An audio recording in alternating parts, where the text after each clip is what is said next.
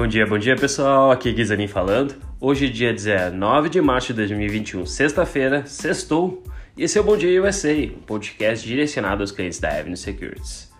Hoje vamos falar de alguns REITs incomuns, vamos falar de uns REITs aí que o pessoal principalmente tem tido bastante dúvidas, e a gente vai continuar a série de respostas aí sobre esse mercado.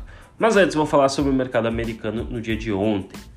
As ações de tecnologia aí chegaram a levar o mercado nos Estados Unidos a cair nessa última quinta-feira, uma vez né, que um aumento no rendimento dos títulos alimentou as preocupações sobre a avaliação das ações e acabou levando os investidores a vender o High Flyers, que são essas empresas focadas em crescimento, e isso inclui principalmente aí, empresas tech. O Dow Jones caiu 0,46, o S&P 500 caiu 1,48 e o Nasdaq caiu 3,02. O rendimento dos títulos de 10 anos saltou 11 pontos base, acima de 1,75 na sua última sessão, atingindo aí seu nível mais alto desde janeiro de 2020. Para vocês terem uma ideia também, a taxa de 30 anos subiu 6 pontos base, ultrapassando 2,5% pela primeira vez desde agosto de 2019. O salto aí no rendimento dos títulos do governo americano veio depois que o Federal Reserve expressou a sua disposição de permitir um excesso na inflação. Com o aumento das taxas, pode ter um impacto aí desproporcional no, nas ações de crescimento, pois aí torna os seus é, retornos futuros menos valiosos, né? O Fed atualizou principalmente as perspectivas econômicas também, esperando um produto interno bruto de 6,5% para os Estados Unidos já em 2021. E a inflação deve aumentar para 2,2% no ano, né, que é a inflação medida pelas despesas de consumo pessoal. A meta declarada do Banco Central tem que lembrar que é de 2% ao ano, mas eles estão sendo mais lenientes com relação a esses dados de inflação. Política a gente não teve nada que chamou a atenção ontem, mas falando do petróleo, o contrato do Brent Mai fechou em queda de 6,94%, cotado a 63 dólares e 28 por barril, enquanto o WTI desvalorizou 7,12%, caindo a 60 dólares, com níveis maiores de estoques nos Estados Unidos. E isso fez com que o mercado realmente sofresse ontem. Como eu falei, os maiores destaques, na verdade, ficam ontem primeiro aí para a alta do XLF, que é o setor financeiro, subiu 0,52%. Ele subiu principalmente devido ao aumento dos juros, que para o setor bancário é bom, mas em geral o mercado foi um dia de queda ontem. E na ponta negativa, como eu tinha comentado, o XLF Tecnologia caiu 2,77%, o XLE de energia e petróleo caiu 4,49 e o XBI de biotecnologia caiu 4,77. Então foi um dia bem negativo para esses setores. Por fim, o dólar, né, essa moeda americana, acabou baixando aí 0,30% nessa última quinta-feira, cotado a 5,568 dólares. É, bom, vamos ver o que a gente tem para hoje. Tecno é, Ásia. Na madrugada, tá? Nesse, no continente asiático, as ações operaram em forte queda. O índice Xangai caiu 1,69, no Japão o Nikkei caiu 1,41. Na Eurostox também a gente está vendo queda agora pela manhã, são aproximadamente 7h30 da manhã, horário de Brasília. Mas o Eurostox cai 0,26, o CAC 40 cai 0,32, o índice francês DAX cai 0,55 e na Inglaterra o FTSE 100 cai 0,29. Já os futuros americanos apontam uma leve alta, eles estão querendo cestar aí. O Nasdaq cai, sobe 0,51, o SP500 sobe 0,43 e o Dow Jones sobe 0,13. A gente está vendo aí um descompasso, pelo menos entre o mercado futuro dos Estados Unidos comparado com a Europa e Japão, China. Agora, por que está caindo forte lá e quais são as notícias aí que preocuparam um pouco o mercado? A agenda de destaques para hoje é onde acontece a primeira reunião, né, entre as autoridades americanas e chinesas sob o comando do presidente Biden. Só que essa reunião já começou com troca de insultos agora, na pré-reunião que está sendo feita lá no Alasca. Então a gente já vê aí um certo medo, principalmente no noticiário internacional, de que já começou é, com informações aí, principalmente não tão pertinentes, e que essa guerra comercial pode continuar por mais um tempo. Beleza, gente. Dando continuidade aí também sobre aquela série de REITs que o Breno Bonani ontem comentou um pouco mais. E também a gente acabou falando principalmente dos ativos da seleção Avenue. Agora eu vou tentar agregar um pouco mais para vocês de conhecimento no setor e eu espero que vocês gostem, tá? Primeiro, vamos ser honestos, né? Os ETFs, os REITs e Real Investment Trust provavelmente não vão fazer você ficar rico do dia para noite e também não vão quebrar você. Não é para quem busca muitas emoções. Entretanto, eles podem ser extremamente práticos para um portfólio de longo prazo. Normalmente, os REITs são similares aos fundos imobiliários para quem não conhece no Brasil e são conhecidos por sua capacidade de gerar renda, mas também pode se valorizar aí com uma alta do mercado imobiliário. Para quem não acompanhou ontem, resumidamente, a forma que o americano tradicional investe em imóveis é através de um Real Investment Trust, que é um REIT. Eles foram criados em 1960, ou seja, não são instrumentos novos, é, nenhuma engenharia financeira com alavancagem ou risco envolvido, alguma coisa que ninguém saiba. Na verdade, se você não conhece, não tem problema, mas é principalmente em empresas, ou que eles chamam de trusts, né, que recebem recursos dos investidores para que eles façam, por exemplo, eles façam uma aquisição de um imóvel, um investimento imobiliário que acharem interessante. Uma vez feita essa captação inicial, né, que a gente fala de um IPO, a pessoa recebe cotas dessa empresa. E essas cotas são negociadas no mercado secundário, chamado de bolsa de valores, né, tal qual umas ações. Aqui cabe um parênteses, né?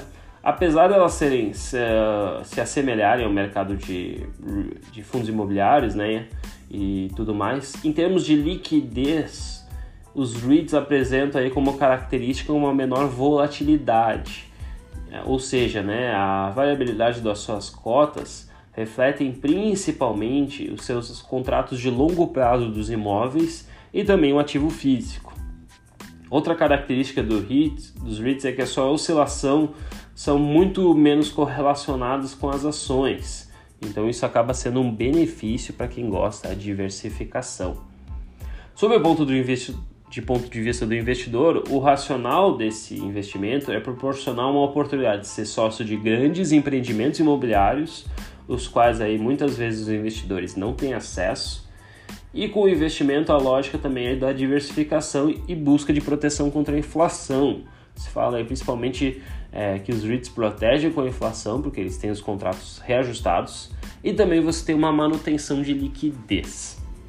Existem alguns requisitos mínimos que a empresa deve se ater para qualificar como um REIT. Eu não vou falar muito porque ontem o Breno Bonani já comentou um pouco mais sobre isso, não, a gente não precisa enfatizar, mas principalmente né, tem que investir 75% de seus ativos em imóveis, dinheiro ou tesouro americano e tem que pagar no mínimo 90% dos seus é, aluguéis repassar para os seus cotistas.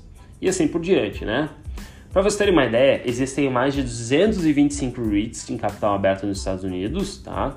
Entre eles, REITs residenciais que investem em casas e apartamentos, REITs industriais ou escritório, né? Por exemplo, de hotéis, REITs financeiros que pagam aí fluxos de caixa lastreado em imóveis, REITs de centros de compra, REITs de salas de cinema, REITs de depósitos e galpões. Então tem muita coisa que inclusive a gente nunca teve acesso no Brasil, mas o investidor brasileiro pode através do mercado americano. E ao contrário dos títulos, né, os REITs têm o benefício que fornecem tanto renda quanto valorização de capital, o que significa que é um ativo que cresce ao longo do tempo. No longo prazo, os valores dos REITs tendem a aumentar com o reinvestimento dos ganhos de capital em uma propriedade, por exemplo. Os REITs também oferecem o benefício natural da diversificação com relação aos outros investimentos. Para vocês terem uma ideia, tá? O, a correlação do REIT histórica com o S&P 500 nos últimos 10 anos foi de 0,55.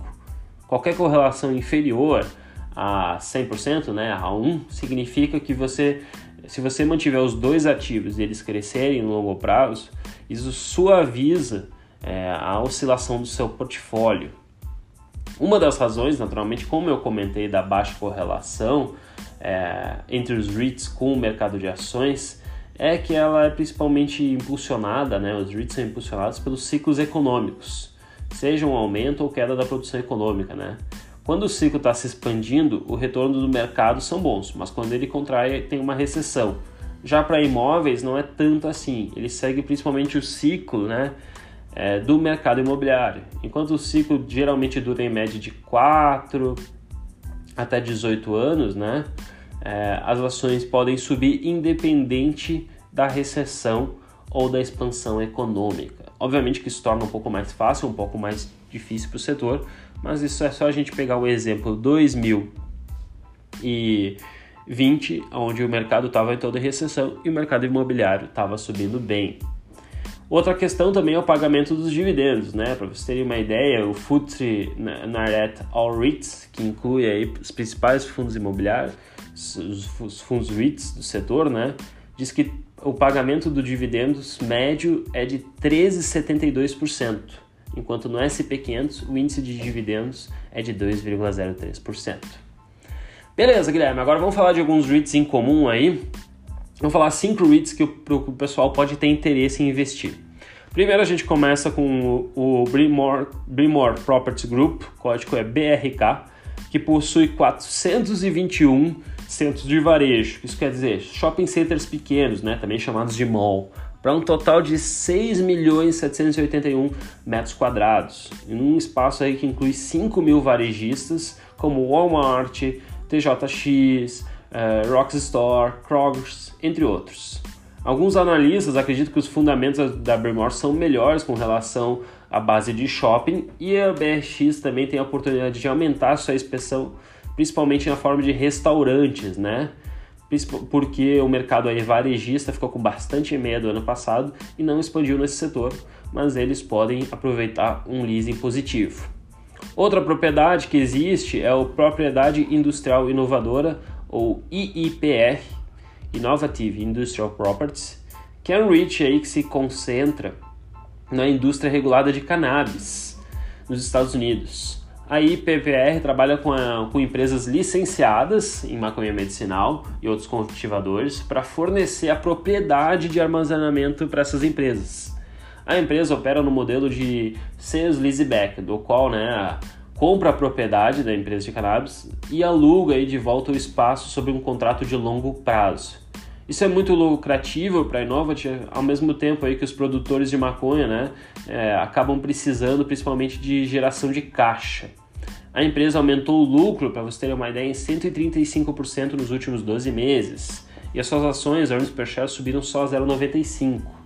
O REIT está gerando um spread de aluguel abaixo, aí, um pouco de dois dígitos, enquanto adquire os imóveis mas a empresa aí é, acaba tendo um prêmio com relação aos investidores num setor aí que está em plena expansão nos Estados Unidos. Outro exemplo, uma outra empresa bem diferente aí, um REITs, é a Iron Mountain, que é uma empresa global dedicada a armazenar, proteger e gerenciar informações de ativos. Ela foi fundada, para você ter uma ideia, em 1951 nos Estados Unidos, está presente em mais de 50 países e já conquistou a confiança de mais de 200 mil empresas, além de parceiros, acionistas, para manter aí principalmente a seriedade nos seus negócios de armazenamento de informação. No seu portfólio inclui é, armazenagem de documentos, armazenamento é, de destruição e segurança, transformação digital, né, gerenciamento de dados, entre outros. A IRM possui 1.400 instalações de armazenamento de dados e 225 mil clientes. À medida né, que a economia e os consumidores geram mais dados de armazenamento e informação, esses, eh, essas empresas e esses eh, fontes de armazenamento acabam sendo cada vez mais importantes. Isso aí pode ser, independente das condições econômicas, uma grande vantagem, visto que, por exemplo, operadores celulares armazenam cada vez mais dados, entre outros exemplos, né? Além disso, a gente também tem um terceiro REIT interessante chamado American Tower Corp, código AMT, que é um REIT de infraestrutura de comunicação sem fio e de transmissão em vários países do mundo e está sediada em Boston, Massachusetts. A empresa possui 4 mil torres nos Estados Unidos e 109 mil torres internacionais. A economia mundial aí engloba, acaba se conectando principalmente por meio de celulares, enquanto as linhas telefônicas tradicionais aí é, já fazem parte de relíquias do passado. A tendência é que continuem a ter torres celulares seus portfólios e o REIT acabe expandindo as suas operações ao longo do tempo à medida que o mobile vai ganhando cada vez mais espaço. Outro REIT, para a gente até finalizar nossos cinco códigos, é o REIT Renault Armstrong uh, Sustainable Infrastructure Capital, código HASI, HASI. É uma maneira para quem tiver interesse em REITs em adicionar um portfólio aí com abordagem de investimento sustentável, tá? Para quem está procurando um REIT de infraestrutura sustentável. Eles incluem né, no seu portfólio da raça ativos como turbinas eólicas, energia solar, entre outras fontes de energia renovável. A empresa, para você ter uma ideia, possui mais de 4,7 bilhões de dólares em ativos e paga um dividendo, um dividend yield de 4,6%. Então, para quem está procurando é, um setor que em plena expansão, principalmente no século 21, que é o setor de energia sustentável, a gente vê o RACE como uma oportunidade. Por fim, a gente tem que lembrar né, que os REITs é, podem gerar renda adicional, mas a liquidez deles, apesar do mercado americano ser bastante líquido comparado com o mercado brasileiro, também tem que se cuidar, ela não é tão elevada assim, tá bom? Gente, ficaram interessados em mais REITs? Assistam hoje a nossa sala de análise às 9h30 no YouTube na Avenue, que é aberta para todo mundo, onde eu vou comentar mais detalhes sobre eles. E quem quiser me seguir no Instagram e no Twitter é Gui Zanin. Aquele abraço.